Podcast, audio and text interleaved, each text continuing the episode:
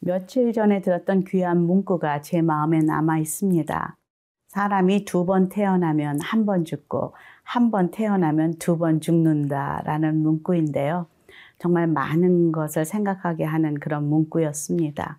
우리가 인간적으로 한 번 태어났고 그리고 다시 주님 안에서 거듭나 본어겐해서 두 번 태어날 때는 우리는 인간적으로 한 번밖에 죽지를 않습니다.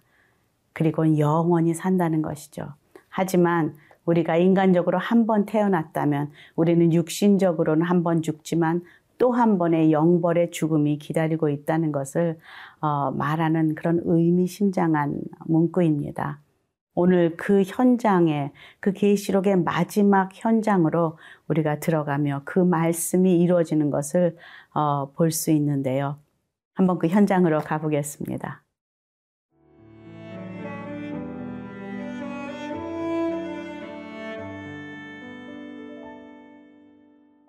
요한계시록 22장 12절에서 21절 말씀입니다. 보라, 내가 속히 오리니 내가 줄 상이 내게 있어 각 사람에게 그가 행한 대로 갚아주리라. 나는 알파와 오메가요, 처음과 마지막이요, 시작과 마침이라. 자기 두루마기를 빠는 자들은 복이 있으니 이는 그들이 생명나무에 나아가며 문들을 통하여 성에 들어갈 권세를 받으려 함이로다. 개들과 점술가들과 음행하는 자들과 살인자들과 우상 숭배자들과 및 거짓말을 좋아하며 지어내는 자는 다 성 밖에 있으리라. 나 예수는 교회들을 위하여 내 사자를 보내어 이것들을 너희에게 증언하게 하였노라. 나는 다윗의 뿌리요 자손이니 곧 광명한 새벽별이라 하시더라. 성령과 신부가 말씀하시기를 오라 하시는도다. 듣는 자도 오라 할 것이요 목마른 자도 올 것이요 또 원하는 자는 값없이 생명수를 받으라 하시더라. 내가 이 두루마리의 예언의 말씀을 듣는 모든 사람에게 증언하노니 만일 누구든지 이것들 외에 더하면 하나님이 이 두루마리에 기록된 재앙들을 그에게 더하실 것이요. 만일 누구든지 이 두루마리의 예언의 말씀에서 제하여 버리면 하나님이 이 두루마리에 기록된 생명나무와 및 거룩한 성의 참여함을 제하여 버리시리라. 이것들을 증언하시니가 이르시되 내가 진실로 속히 오리라 하시거늘 아멘. 주 예수여 오시옵소서. 주 예수의 은혜가 모든 자들에게 있을지어다. 아멘. 오늘 마지막 계시록을 마무리하면서 어, 마음이 어, 점여오는 것은 감동이 있는 것은 바로 하나님께서 우리에게 주시는 이 언약의 말씀 때문이 아닌가 생각합니다. 12절, 13절 함께 읽겠습니다. 보라 내가 속히 오리니 내가 줄 상이 내게 있어 각 사람에게 그가 행한 대로 갚아주리라. 나는 알파와 오메가요 처음과 마지막이요 시작과 마침이라. 하나님께서 각 인생의 산대로 어, 갚아주신다 말씀하십니다. 어쩌면 어떤 분들은 착각할 수 있습니다. 아니, 예수님을 믿음으로 구원받는 줄 알았는데, 그럼 우리가 행위, 행위로 지금 구원을 받는가? 라고 물을 수도 있겠지만, 이건 전혀 그런 말이 아닙니다. 마치 사도 바울이 이 세상에서 어려움과 힘듦과 고난 가운데서도 끝까지 믿음을 지키고 살아서 선한 싸움 다 싸우고 그리고 경주를 마치고 믿음을 지켰기에 이제는 내가 나를 위해 의의 면류관이 준비되어 있다라는 그런 그 희망과 소망의 그 하나님 나라의 그 마음을 가지고 주님께 걸어가는 그런 믿음의 사람들을 위한 그런 하나님의 음성이라는 것이죠. 하나님의 약속이라는 것이죠. 그래서 내가 속히 오시겠다라는 이 말씀은 얼마나 큰 위로가 되게 될지 모르겠습니다. 그리고 특별히요, 이때에, 어, 힘들고 고난 가운데 지금 살고 있는 그 요한 세대에 살고 있던 많은 성도들에게 내가 속히 오겠다. 이 말은 얼마나 큰 위로가 됐을까 그런 생각을 해 봅니다. 그리고 그것은 여전히 또 우리에게도 동일하게 위로를 주시는 말씀입니다. 예수님께서 어, 또 말씀하며 복을 주신다 말씀하십니다. 14절 한번 보겠습니다. 자기 두루마리를 빠는 자들은 복이 있으니 이는 그들이 생명나무에 나아가며 문들을 통하여 성에 들어갈 권세를 받으려 함이로다. 자기 두루마리를 빠는 자는 복이 있다 라는 것은 무슨 말입니까? 이 세상의 죄에서 다 이제 깨끗게 된 하나님의 그 예수 그리스도의 보혈로 깨끗한 옷을 입은 지금 거룩한 자들을 의미합니다. 영적으로 거듭난 자들 그리고 짐승의 박해에도 어린 양을 끝까지 따라가 믿음을 지켰던 그런 교회를 의미합니다. 그들이 복이 있고 그들이 성전으로 들어갈 성에 들어갈 권세를 받는다라고 말하고 있습니다. 거기에 들어가지 못하는 자들도 있는데요. 16절에 보니까 개들과 점술, 가들과 음행하는 자들과 살인자들과 우상숭배자들과 거짓말을 좋아하며 지어내는 자 다 성 밖에 있으리라. 그날에는 성 안에 들어가는 자와 성 밖에 남는 자들이 나뉘어진다라고 확실하게 말씀하고 있습니다. 그리고 16절에 예수님께서 친히 말씀하십니다. 나 예수는 교회들을 위하여 내 사자를 보내어 이것들을 너에게 증언하게 하였노라. 나는 다윗의 뿌리요 자손이니 곧 광명한 새벽별이라 하시더라. 지금 구약의 다윗의 그 자손이다, 뿌리다 라고 말하고 있습니다. 구약 예언이 성취된 바로 그 메시아, 그 예수 그리스도가 친히 말씀하고 계십니다.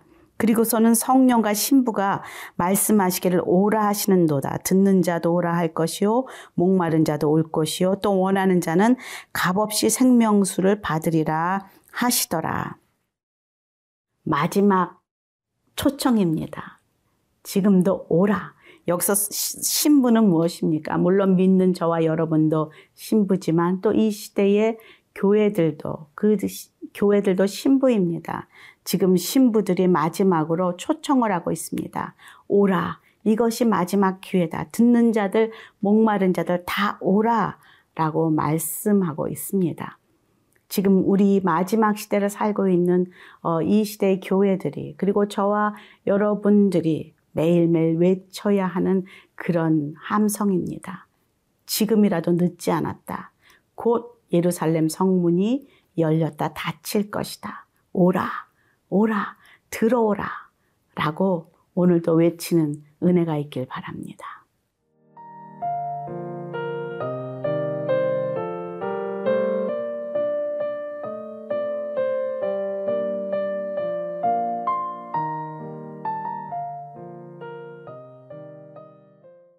마지막 계시록을 마무리하면서 요한은 이렇게 말하고 있습니다. 18절과 19절입니다. 내가 이 두루마리의 예언의 말씀을 듣는 모든 사람에게 증언하노니 만일 누구든지 이것들 외에 더하면 하나님이 이 두루마리에 기록된 재앙들을 그에게 더할 것이요. 만일 누구든지 이 두루마리의 예언의 말씀에서 제하여 버리면 하나님이 이 두루마리에 기록된 생명나무와 및 거룩한 성의 참여함을 제하여 버리시리라. 사실 그 많은 이단들이 이 계시록에서부터 시작된 것을 우리는 알고 있습니다. 그리고 영화나 또 어떤 만화나 청소년들을 향한 어떤 게임이라도 이 계시록에 나오는 많은 단어들과 이런 현상들과 어, 상황들을 가지고 가서 사람들을 혼동케 하는 시대에 우리가 살고 있습니다. 그래서 여기에 어떤 것을 더하기도 하고 빼기도 하면서 하나님의 구원의 계획을 흐트러 버리는 그런 시대, 사단이 움직이는 그런 시대에 우리가 살고 있습니다. 그러기에 지금도 우는 사자처럼 삼킬자를 찾아다니는 사단이 우리 이 계시록의 마지막에 있을 이것을 지금 흐트러트리면서 사람들을 유혹합니다. 하지만 성경은 말하고 있습니다. 아무것도 더하지 말고 아무것도 제하여 버리지 말아라. 내가 약속한 이것은 그대로 이루어질 것이다. 어떤 것도 여기에 더하거나 그저 모르면 모르는 대로 그대로 선포하여라 라고 말하고 있다는 것이죠.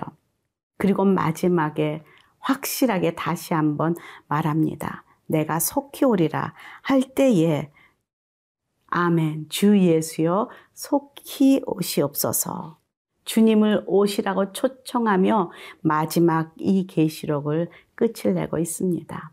정말 아름다운 언약의 약속입니다. 여러분 이 주 예수여 속히 오시옵소서 이것은 그 당시에 사람들이 정말로 마음을 다하여 고백했던 고백이 아닐까 싶습니다. 오히려 이 시대에 뭔가 좀 풍족한 곳에 살고 있는 저와 여러분은 이 말씀이 그렇게 잘 고백되어지는지 정말 의문이 갑니다. 왜냐하면 제가 오래전에 이 계시록을 큐티하다가 이 아멘 주 예수여 속히 오시옵소서 이것에 절망한 적이 있습니다. 제 마음은, 제 머리로는 주 예수여 속히 오라고 그렇게 믿으며 오실 것을 기대하고 있지만 마음 깊숙이 정말 그런 갈망이 있는가?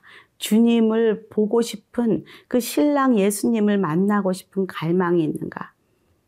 혹시 한 달간 출장 간 남편을 기다리는 마음보다도 못한 그런 갈망을 가지고 있는 건 아닌지라는 것을 보았을 때 제 마음에 그런 마음이 있다는 것을 부인할 수가 없었습니다.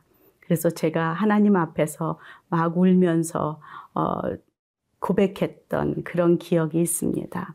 여러분들은 어떻습니까? 주님 오심을 고대하고 있습니까? 주님 오심을 사모하고 있습니까? 갈망하고 있습니까? 저는 그때 이것을 묵상하면서 그런 생각을 해 보았습니다. 주님 예수 그리스도가 우리에게 누구신가? 많은 사람들은 예수님이 당신에게 누구십니까? 라고 물으면 뭐 저의 친구이십니다. 저의 뭐 피난처십니다. 공급자이십니다. 뭐 저의 피할 반석이 되십니다. 뭐 여러 가지 그 이름을 댈 수 있겠습니다. 하지만 제가 이것을 묵상하며 그때 느낀 것이 마지막 시대에 예수님께서 우리 이 시대의 거룩한 신부들에게 듣고 싶은 고백은 무엇일까? 라고 묵상할 때, 아, 주님은 우리가 주님을 기다리는 신부로 서 있기를 바라는구나. 나의 신랑 예수님, 어서 오십시오. 사랑합니다. 결혼식을 하는 그 신부의 기다림처럼 그런 신부의 영성이 이 마지막 시대에 우리가 예수님의 다시 오심을, 재림을 준비할 수 있는 회복해야만 하는 영성이구나. 라는 것을 그때 묵상한 적이 있고요. 지금도 여전히 제가 조금이나마 마음이 흐트러질 때 저는 다시 저에게 그 신부의 영성을 회복하도록 그렇게 저의 마음을 다잡습니다. 왜냐하면 성경 속의 곳곳마다 재림에 주님 오실 때에 나타나는 그 영성은 바로 신부의 영성이기 때문입니다. 오늘도 거룩한 신부로 성령과 함께 주 예수여 속히 오시옵소서 정말로 마음으로 고백하는 저와 여러분이 되기를 간절히 기도합니다. 함께 기도하겠습니다. 하나님 감사합니다. 우리 신랑 예수님 속히 오시옵소서 고백하며 계시록을 닫습니다. 하지만 주의 언약이 곧 이루어질 것을 믿습니다. 믿음으로 승리하는 저희들이 될 수 있도록 끝까지 승리하는 저희들이 될 수 있도록 도와주시옵소서 예수님 이름으로 기도합니다. 아멘.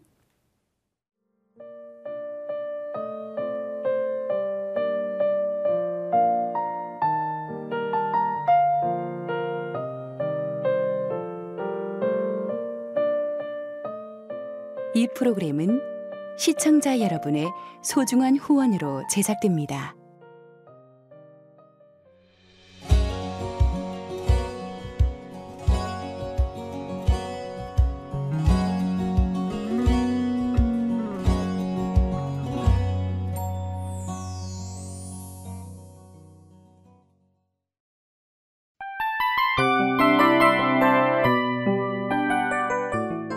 이 프로그램은 청취자 여러분의 소중한 후원으로 제작됩니다.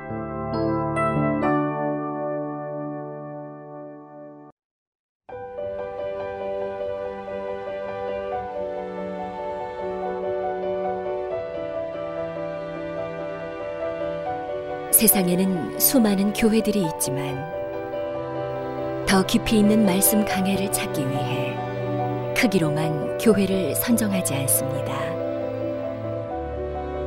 보다 좋은 영적 콘텐츠를 더 많이 나누기 위해 방송비를 받지 않습니다. 1년 365일 복음만 전하고 싶어서 우리는 광고를 하지 않습니다. 온누리의 복음을 땅끝까지 CGN TV와 함께 땅끝 선교사가 되주세요.